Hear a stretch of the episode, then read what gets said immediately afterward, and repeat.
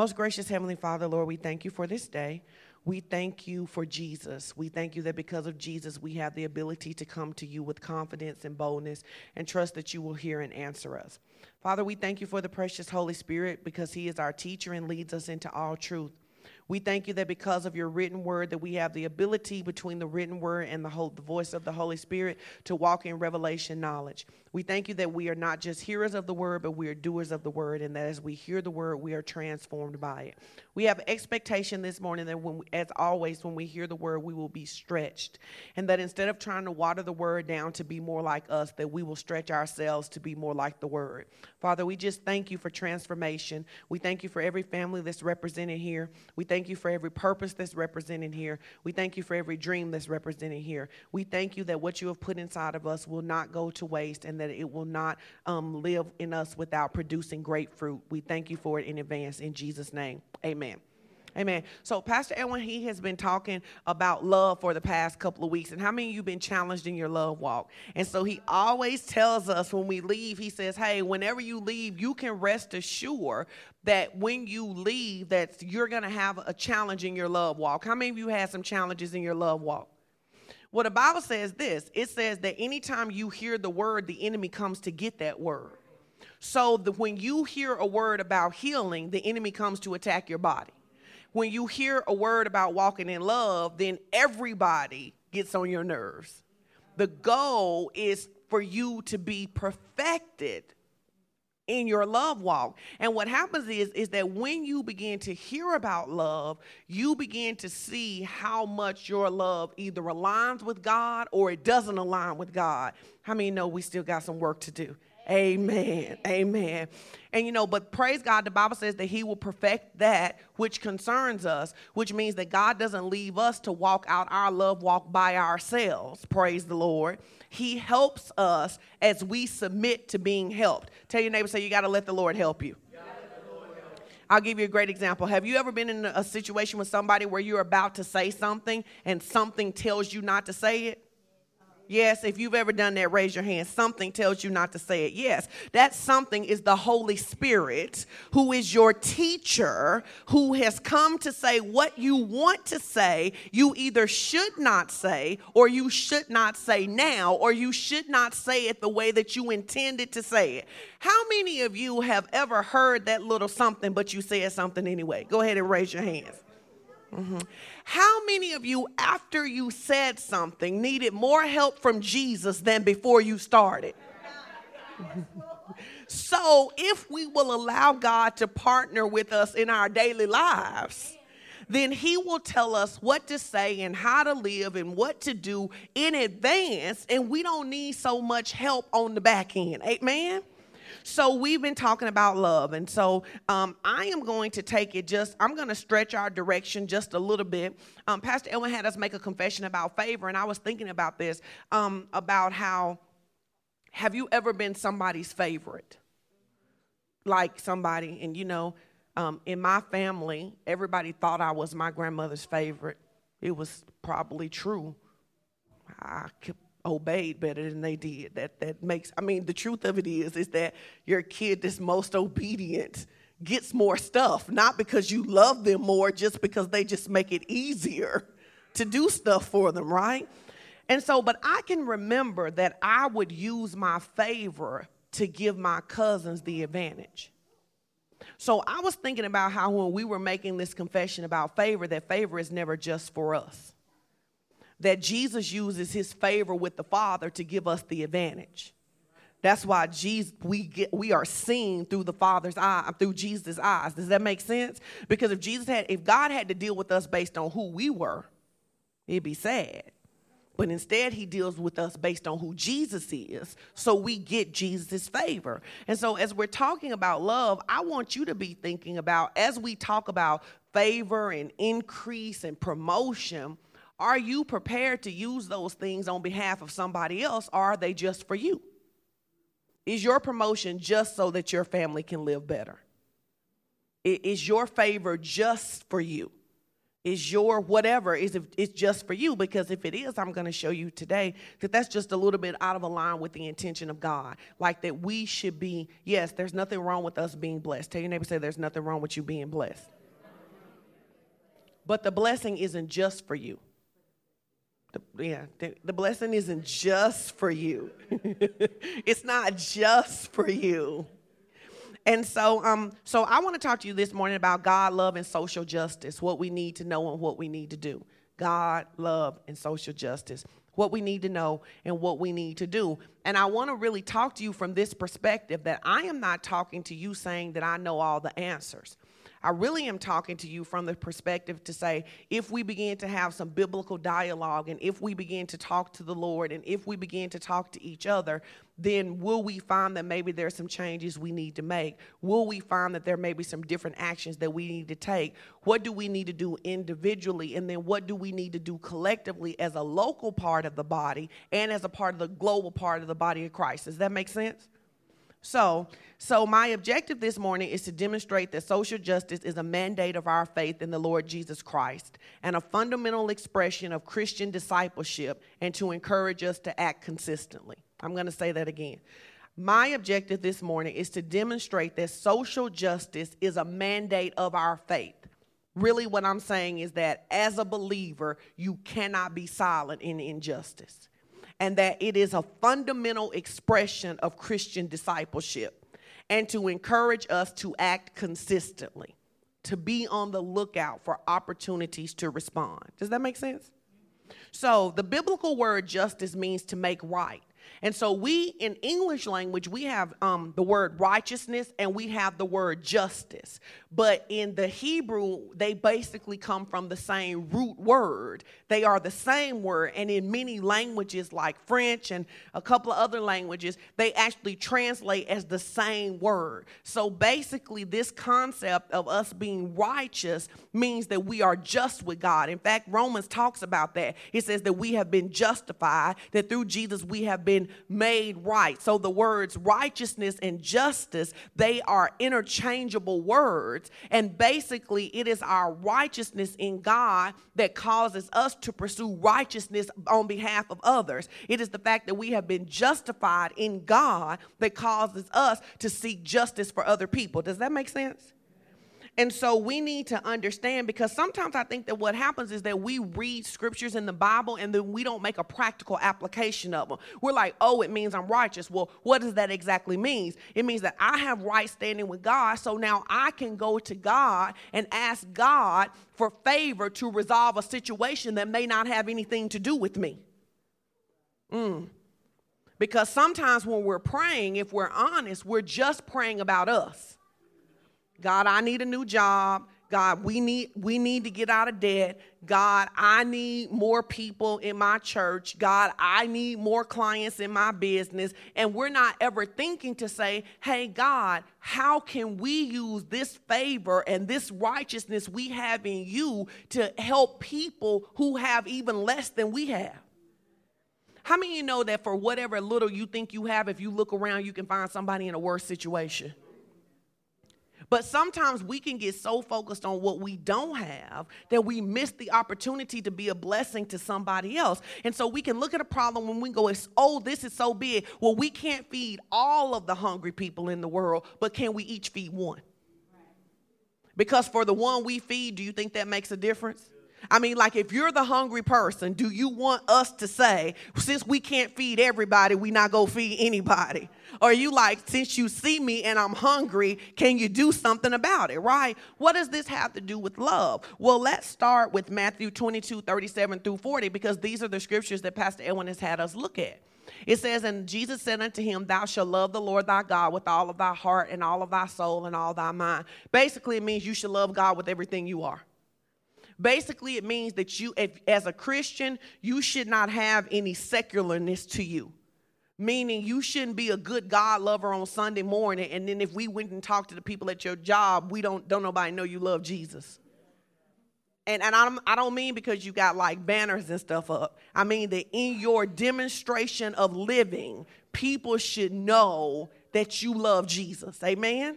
Like if you never say a word, if they didn't know Jesus, there should be something distinctively different about how you engage with others because of how you love God. So then he says, This is the first and the great commandment. So what's first?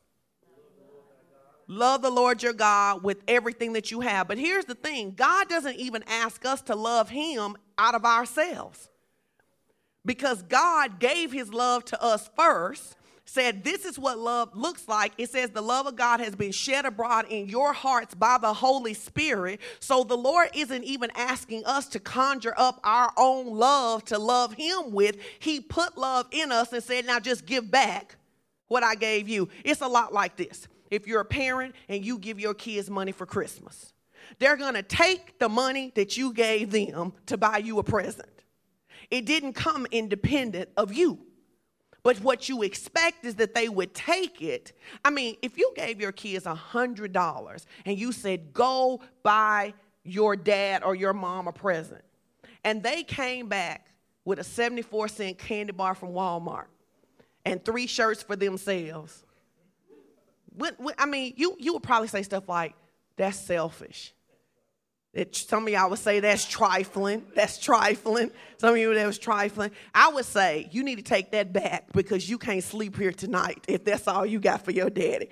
My point to you is, is that when we give to our kids, we expect them to give back in a measure that matches what was given to them. So when God gives us love, He expects us to respond to Him from the love that was demonstrated. So then he says, This is the first and great commandment. Now let's go to the next verse. He says, And the second one is like unto it, Thou shalt love your neighbor as you love yourself. Thou shalt love your neighbor as you love yourself. On these two commandments hang all the law and the prophets. Basically, he says this He says, if you take the word of God, every single thing in the word of God, and you don't hang it on loving God and loving people, you're going to end up religious. You go misinterpret what God is saying. He says that if you try to talk about repentance and you don't hang it on loving God and loving people, you're going to put people in bondage. If you try to talk about freedom and you don't hang it on loving God and loving loving um, p- people as yourself, then you're going to end up doing anything justifying it, talking about grace. He says everything in the Bible must be hung on these two things loving God and loving people as you love yourself. Now, in the first couple of weeks of the love lessons, we talked a lot about individual love like this I'm gonna love you even if you talk crazy to me. We talked about that. I'm going to forgive you even if you don't ask for forgiveness. We talked about that. We went to First Corinthians and we talked about how love is patient and love is kind and love doesn't keep record of wrong. And we all said, ouch, and we had to erase some stuff in our minds and all of that stuff. But I want you to understand that that's just one level of loving your neighbor as you love yourself. The next level is to say that even when people don't look like you, that you are willing to fight for rights for them that they can't fight for for themselves. In fact, if you study the scripture, you will find that Jesus and Jesus and the prophets say this take care of the widow, take care of the oppressed, take care of the immigrant, take care of the people who don't have a voice. What I'm trying to get you to connect to is that your love walk is much bigger than you not getting upset because your cashier threw your change. Your love walk is much bigger than that. Your love walk is a call to do justice for the people who don't have ability to do justice for themselves, which literally means this. We should not have to wait until somebody we know has been perfect per, personally has been sex trafficking for us to say sex trafficking is wrong. What can we do to fix it? We shouldn't have to wait till somebody in our church is hungry to say that if people in Northwest Arkansas are hungry, what can we do about it? Should not have to personally know people who have been impacted by something before our love to stand up and just say, This isn't right. This isn't right. And so, God cares about social justice. Does this make sense to you guys? Justice means loving our neighbor as we love ourselves, and that love is rooted in the nature of God. When God saw us oppressed, what did he do? The Bible says, For God so loved the world that he gave his only begotten Son, that whosoever believeth in him should not perish but have everlasting life. So when God saw that we were in a situation that we could not free ourselves from, he got involved. Let me ask you something. Do you think the cross may have been a tad bit uncomfortable? Because I know that sometimes when we're talking about getting involved, we look at our comfort level. Is, do you think that just maybe, like this whole concept of being pierced in your side, just may have been a tad painful? It may have hurt, right? God has never asked you to go to the cross. But he but the cross doesn't free you from ever being uncomfortable. So he's never asked you to be crucified because that's been taken care of. But he never said that in this life as a believer that you are free from the responsibility to ever be uncomfortable because standing up, stepping out and giving something cost you more than you intended to give. And if we weigh whatever God asks us to do for others in relationship to the cross, it'll always be easy to do. Sometimes we're like, well, they didn't do. No, no, no, that's not the standard. And see, sometimes, see, sometimes that's the reason our personal love walk has challenges because what we say is, well, I don't curse like I used to curse. But the standard isn't how you used to curse, it's whether Jesus cursed. Uh, no, no, no. I mean, because I want us to understand this. And so what happens is, is that if our standard is what we used to be, then we don't always feel like it's necessary to step up. Well, I didn't used to give as much as I give now. You didn't make as much as you made now.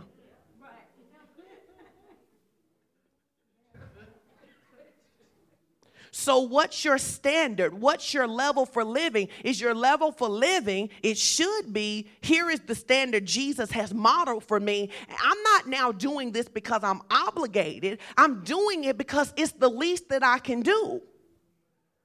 If you were oppressed, if you're oppressed, do you want somebody to come help you? I, and let, let's just make it simple. Let's just say you get locked in that room over there. There's the, it's locked from the outside. We can all hear you banging on the door. Would you like us to say, well, they got in there? They can figure it out the best way they know how. Let's say that this is your third time locking yourself in there because you keep forgetting that the door locks behind you. Even though we may be a little concerned that you don't pay attention to detail, do you want us to leave you there to teach you a lesson? How long? The whole service? Till tomorrow, you want to just tell people, don't worry about them. They got it. They'll work their way out. And so sometimes our perspective is that we get so busy, consumed on ourselves, we don't even realize someone is knocking on the door to be let out. You're so consumed with your own, you're like, that's not my problem. You're like, well, I, I, I, don't, I got two kids. I can't do nothing with this. This it's a kid on my street, always at my house for some food. Maybe they're hungry.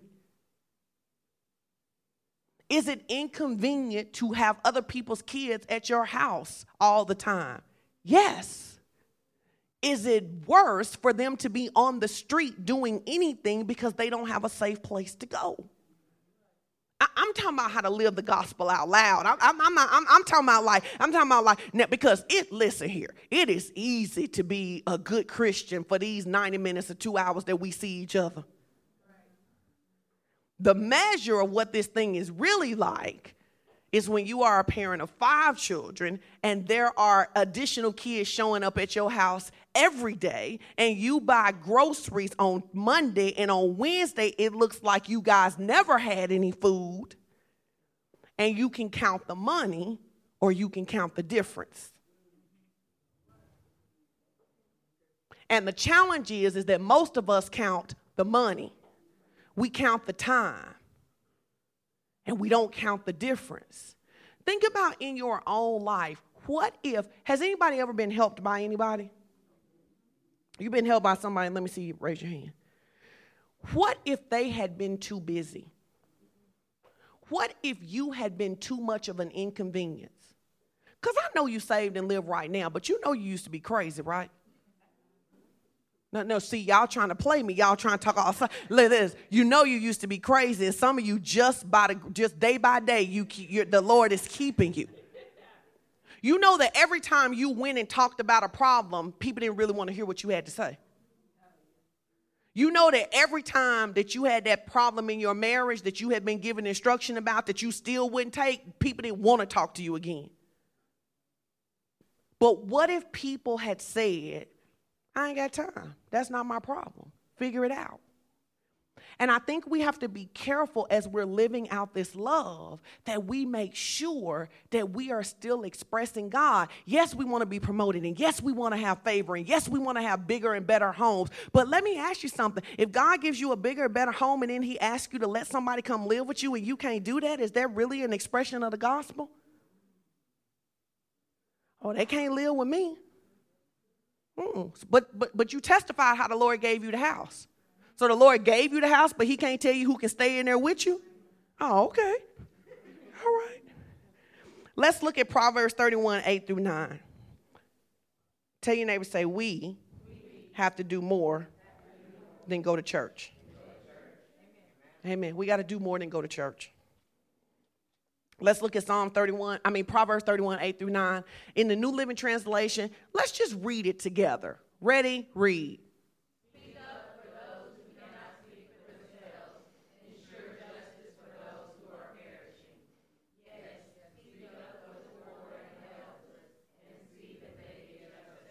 That's pretty simple. Doesn't it seem like God really cares about that? He says, Speak up for those who cannot speak for themselves. But it's not my business. But he didn't say only speak up if it was your business. He said, Speak up for those who cannot speak for themselves. And this is so funny because this is a challenge for a lot of men. And every wife probably knows what I'm to say. Like, there'll be something that's happening, right? And you'll be like, You'll say to your husband, You'll be like, You should talk to so and so. And he'll be like, I'm not getting in that man business. But the Bible says, speak up and to say something. The Bible doesn't say that we live in this world and we see craziness go on and we say that doesn't have anything to do with us. That's not the call that's on our life. Am I saying that you got to get involved in every single thing? Nope, that'll just make you a flat busybody. I am saying that when there are issues of justice and there are opportunities that you have to help and the Holy Spirit is leading you, or you just know you could be a blessing, that you cannot let your own discomfort about speaking up keep you silent. Amen. You know, the 50th year anniversary of the Civil Rights Act was the other day. I think it was Thursday, Wednesday or Thursday. What if those people, because I understand that black people weren't the only people who walked for civil rights. What what if the white people had said, child, ain't got nothing to do with me. What you got to vote ain't that ain't have nothing to do with me? But they didn't. There were people who put, I was reading an article the other day that they would, when they would go out and march, the reason that sometimes you didn't see the dogs turned on people is that because they would send the white women first because they were pretty sure they weren't going to turn the dogs on the white women. But you got to know that when the white women out there walking looking at the dogs, they're not sure they're not going to turn them on them. But they're doing it because they believe in a cause that's bigger than themselves. So we have to speak up. Tell your neighbor, say, you got to say something. Not just about people. A lot of us are really good at talking about people. I don't know why she dressed that way. Buy her some clothes then. I don't know why that kid don't have their hair done. Make it happen then. Don't just sit back and throw stones at people and feel like you don't have any responsibility to help. Well, I can't afford to get somebody's hair done. Maybe you can't, but I bet you if we all put $5 in, I bet you we can get that little girl's hair done before she goes back to school. All right. Mm-hmm. Tell it. Mm-hmm. So, are you more inclined to get involved or not? Are you, a, if you're a person who gets involved, raise your hand. Yeah. Tina got her hand like this. She like, hey, uh, maybe, sometimes, maybe, sometimes. So one of our favorite shows to watch is What Would You Do? How many you watch What Would You Do? There is nothing that happens on what would you do that I wouldn't say something. Like I'm always like, I would be like, that is wrong. You do not have the right to talk to people like that. I am always, Pastor Edwin is like, oh my God, please don't ever let that happen to us because you are going to get involved. You're going to get involved. And so, are you a person? And, and think about it. If you watch What Would You Do? Are you not sometimes stunned by the things that happen that nobody will say anything about? Well, it's easy to watch it on TV, but what about the things that happen that you don't say anything about? Mm, it, yeah, it's easy to watch that little camera go, ooh, they really should say something. But what about when it's your opportunity to say something? We have to speak up. Obviously, led by the Spirit, we want to speak up. So I love that show. Um, and I just, I'm always in a situation somewhere. I'm just like, I just feel like the Lord let me see stuff because He want me to say something. I'm just like he clearly wanted me to say something. I was in Maryland a couple of weeks ago, and there was this um this this lady, a white lady, and she had adopted a little black baby, a little Hispanic baby, and a little Asian baby. And the little black girl, she um her hair was in bad shape, and and I could not figure out why all of these people could see that that little girl's hair was in bad shape, and nobody would say anything. And I just kept thinking, she three now, but what happens when she goes to school? Because people are mean. So I waited for her to finish eating and I followed her outside. And I said, Hey, you don't know me, I don't know you, and you may think I'm way out of line. I said, But I was wondering if you would let me tell you what you could put in that baby's hair. And so she got a little attitude at first. Her mother was like, Yes, ma'am, you can tell us. We need to know. We don't have a clue what to do with this baby's hair. You know, because because because here's the thing: the natural nature is that when someone comes and tries to talk to us, if someone tries to tell you something about your, you get in your feelings. We all do. I get in my feelings sometimes when Edwin try to talk to me about our kids. I'm like, well, I had these kids. I'm the one who carried them. Don't be giving me all that extra feedback. And then I have to realize that we're on the same team. Y'all trying to look at me, but you know you act funny too. You like, I know he didn't try to say nothing to me. You manage your own parenting. But we need people to get involved and say something. And so I spent about 15 minutes talking to her about things she could do, how she didn't need to wash the baby's hair all the day, every time. And, and she, they, were, they just didn't know because you don't know what you didn't know. And I just kept thinking, if she just tries two of these things, then maybe when this little girl is in first or second grade, nobody's making fun of her. And then when she's 14, she's not feeling like she has to give her body to somebody in order to be validated. And then when she's 18, she doesn't already have two kids. Maybe it would never be that big, but maybe it would be. So you don't always have to get involved in big grandiose ways. You know what I'm saying? I'm gonna walk in my job tomorrow and kick the desk over. You don't have to do all that. And the church does not have a bail fund yet, so I would not advise that you do that. And when we do have a bail fund, it will be for real justice stuff, not because you went to your job and that crazy. Because you got to put all of that out there, right? Right, right. So, who is your neighbor? Let's look at Luke 10, 25 through 37. Is this making sense to you? It's making sense. You know, each one reach one. What, who is one family, one cause. I say all the time, everybody can't care about every cause, but everybody can care about some cause.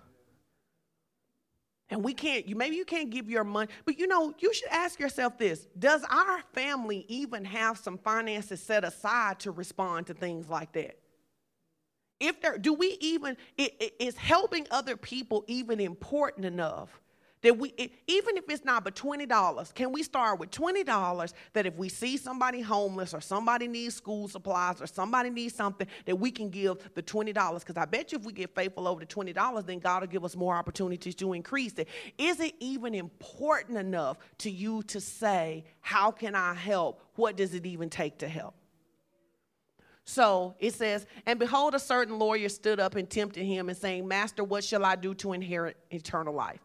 And he said unto him, What is written in the law? The law how readest thou? And I love it because in this one translation, it, say, it says, What do you think it says?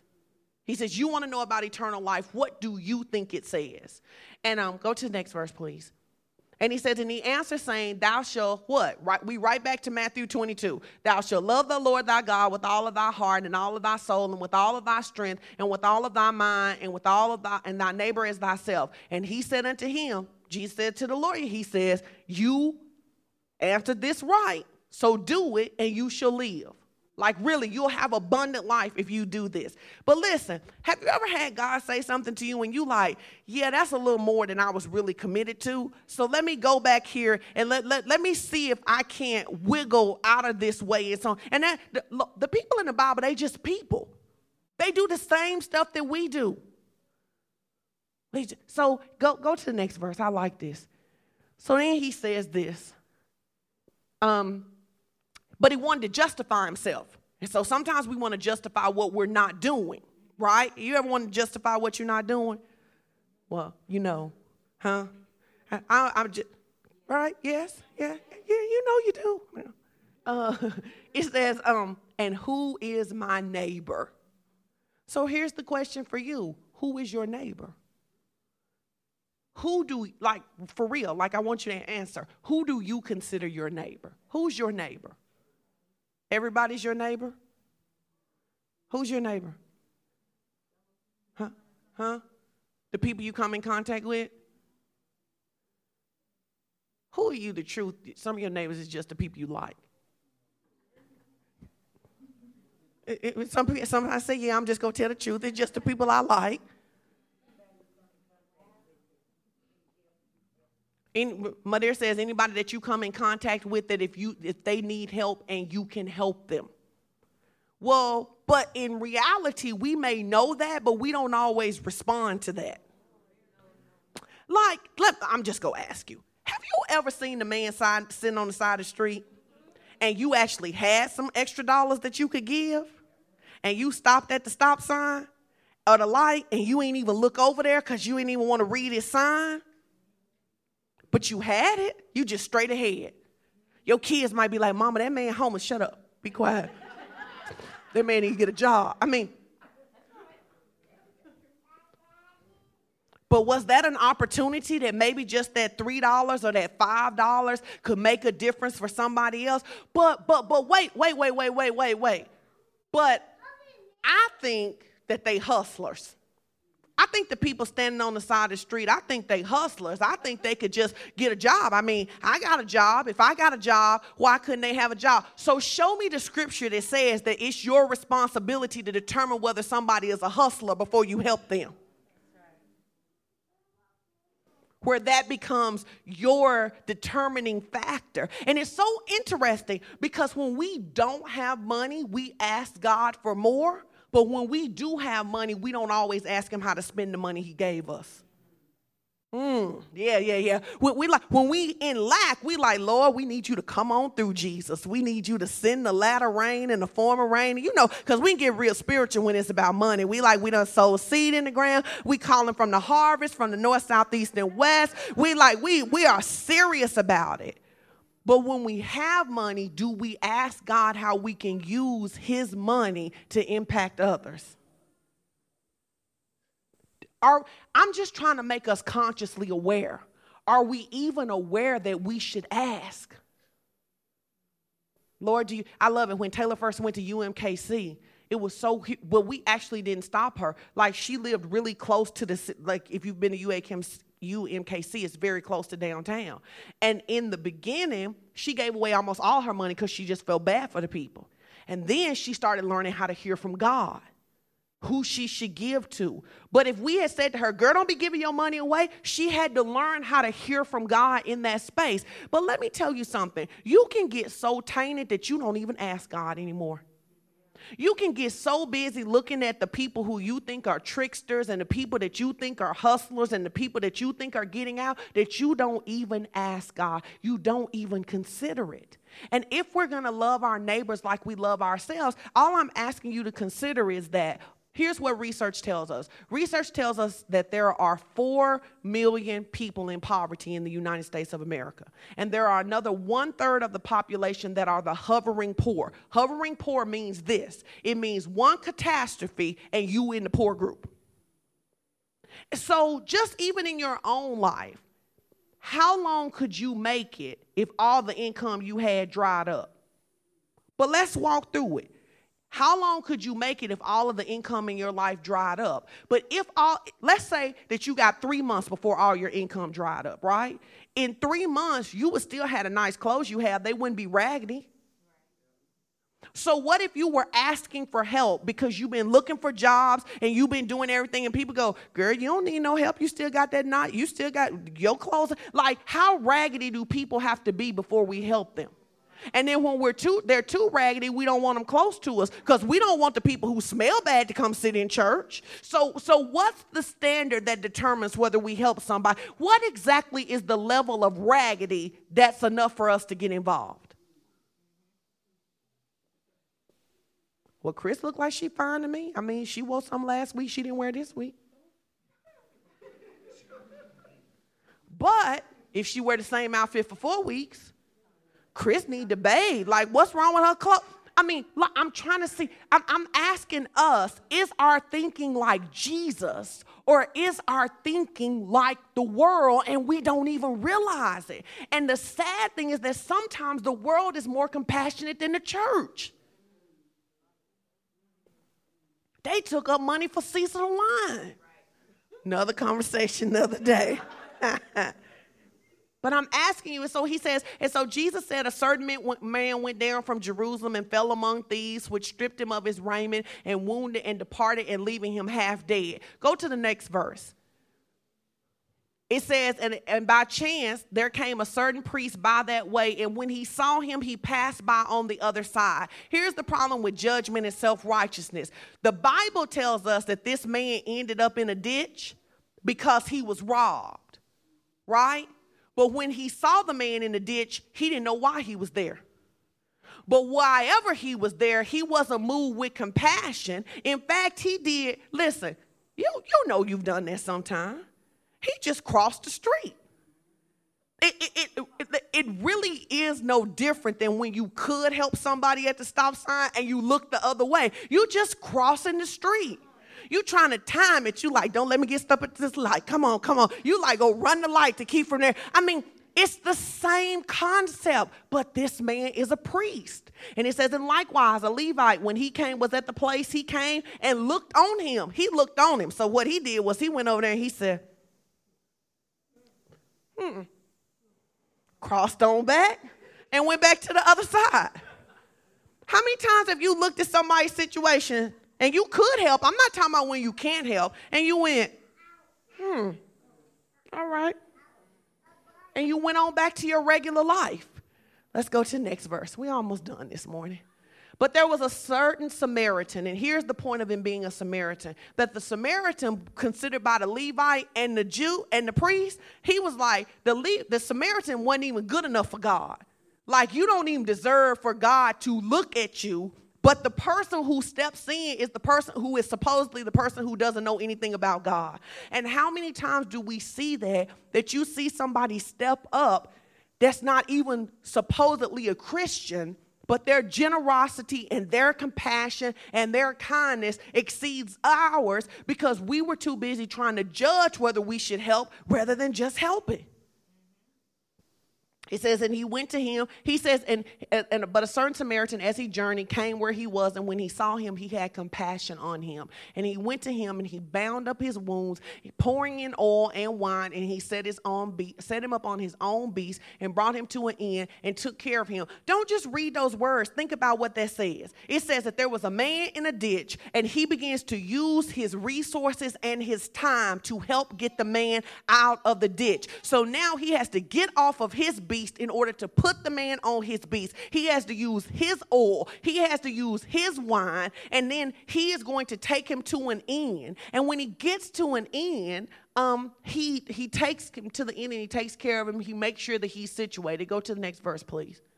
And in the morrow when he departed, so he stays with him even though it may not have been his necessary plan. See, here's the thing. See, you cannot be so you cannot be so focused on your life that you forget that people matter. You cannot be so focused on whatever goal that you need to accomplish that you forget that people matter. I get that you need to work out, but if somebody call you in crisis, you need to delay your workout. I, I, I, get that you got all this stuff you need to do, but sometimes you got to stop and rearrange your schedule or rearrange your time or rearrange your money to help somebody in the same way that you would want somebody to help you. Because typically, this is how it looks like there is a crisis that someone is in. Let's just say right now that we said, Sister so and so is over here, Sister so and so is about to get evicted from her apartment, right? The reality of it is, is that most people will give sister so and so the minimum they can afford. But if they were sister so and so, they want the maximum.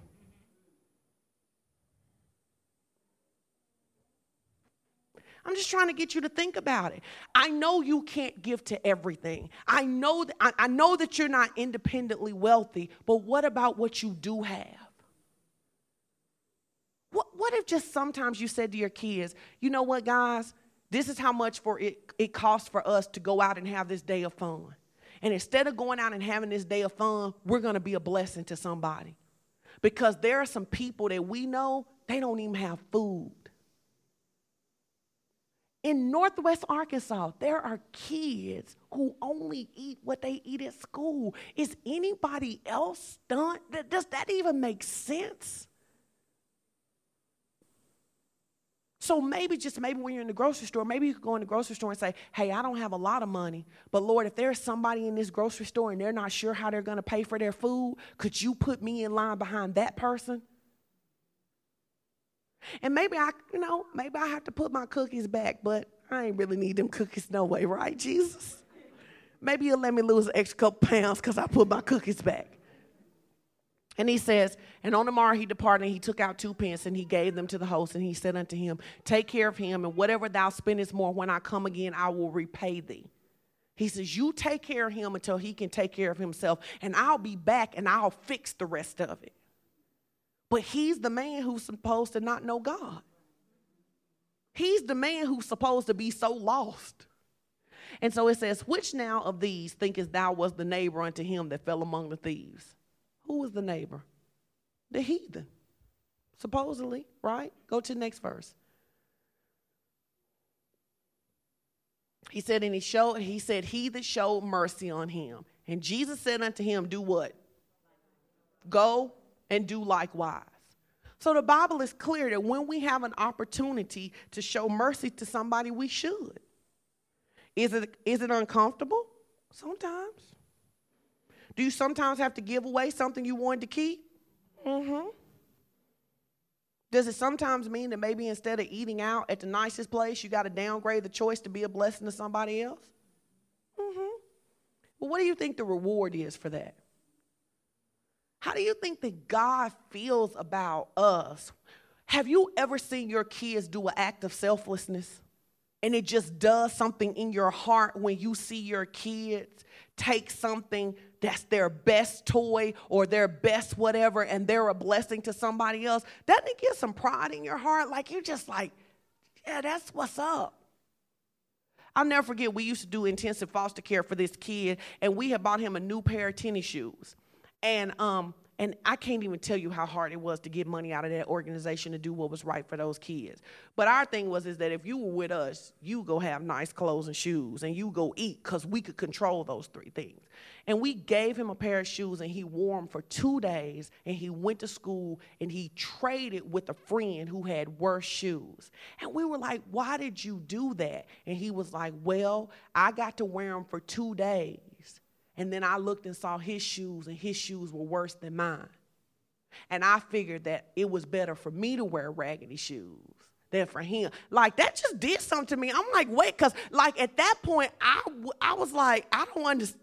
Like, I don't even understand. He was like 14. Can you imagine being 14, taking off your new shoes, giving them to somebody else? No, right. Wait, can you imagine being your age, taking off your new shoes, giving them to somebody else? And so it's like there are these opportunities all around us to be a blessing to people, and that is the display of God's love. Because if you're hungry, you don't want nobody to tell you to invite you to church unless your church got food.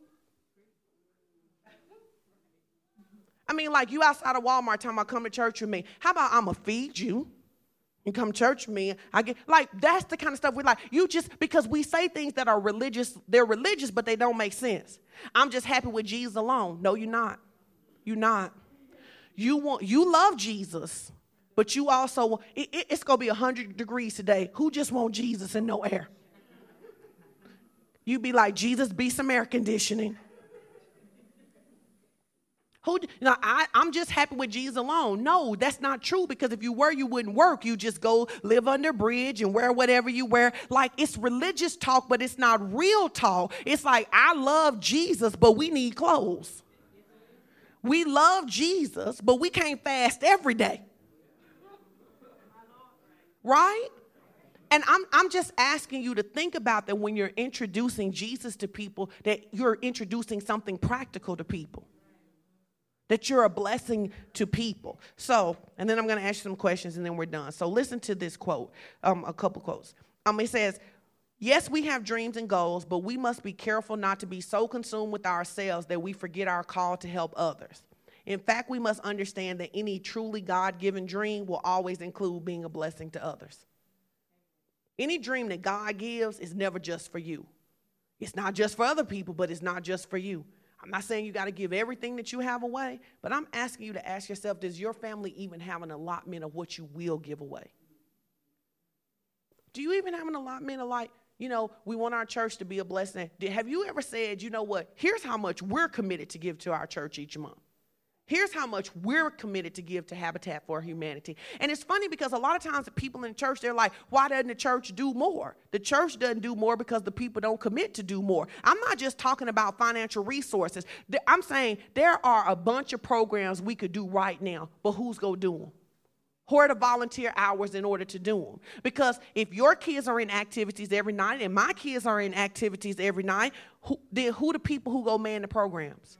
Liz came to me this morning. She said, Hey, can we do voter registration? And I said, Yes, we actually are. The week of, the third week of September, we're going to do it because it's National Voter Registration Day. But do you know that even for something that's voter registration day, somebody got to go get the forms and somebody got to stand there and make sure that the forms get filled out? And then somebody got to make sure they get them turned in because let's say we get 20 of them done and then nobody turns them in. That didn't help. So for everything you do, what I'm trying to get you to see is that love is love is a verb.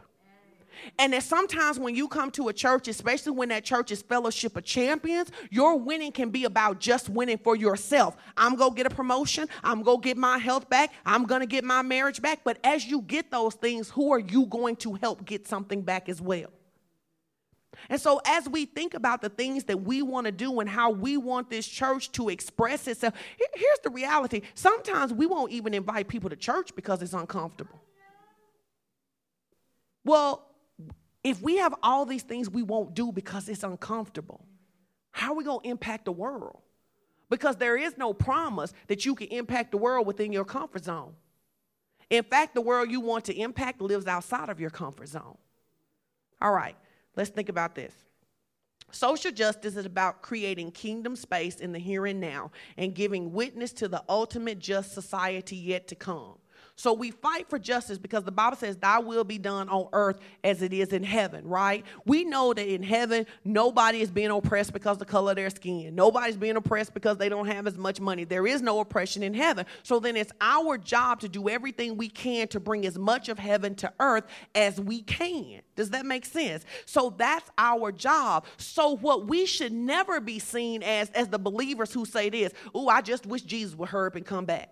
The Bible says Jesus is not coming back for some broke down, beat up church that's hiding in the wine press. He is coming back for a church that is standing up and saying, listen, we represent Jesus. And we don't represent Jesus because we yelling and screaming at people who are different from us.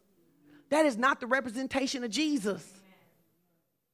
Can you imagine if, G, if some of us had met the woman at the well? She wouldn't be saved today. She'd have never went back. People would talked about some of the church people would have talked about the women, woman at the well so bad she'd have threw herself down in it. But that's not what Jesus did to her. He so impacted her life that she went back and began to impact where she was. So, we so every time we use our voice and our influence to get in the way of injustice, whether it's human trafficking, economic exploitation, human rights abuses, or infants dying needlessly from disease or malnutrition, we provide a foretaste of the kingdom of God every kid we feed, everybody we get supplies for, every time we help a woman get out of an abusive situation, every time we help with human trafficking, all of that stuff, we are providing a taste of the kingdom. So, you know who ought to be leading those efforts or at least strongly partnering with those efforts? We should. But we can't do that if all our dreams are just about us. So, I pray that as fellow Christians, we can re envision God's call for so- social justice, which is rooted in scripture and faith, and then we can recommit to advancing social justice not as an extracurricular or optional part of our faith, but as an imperative.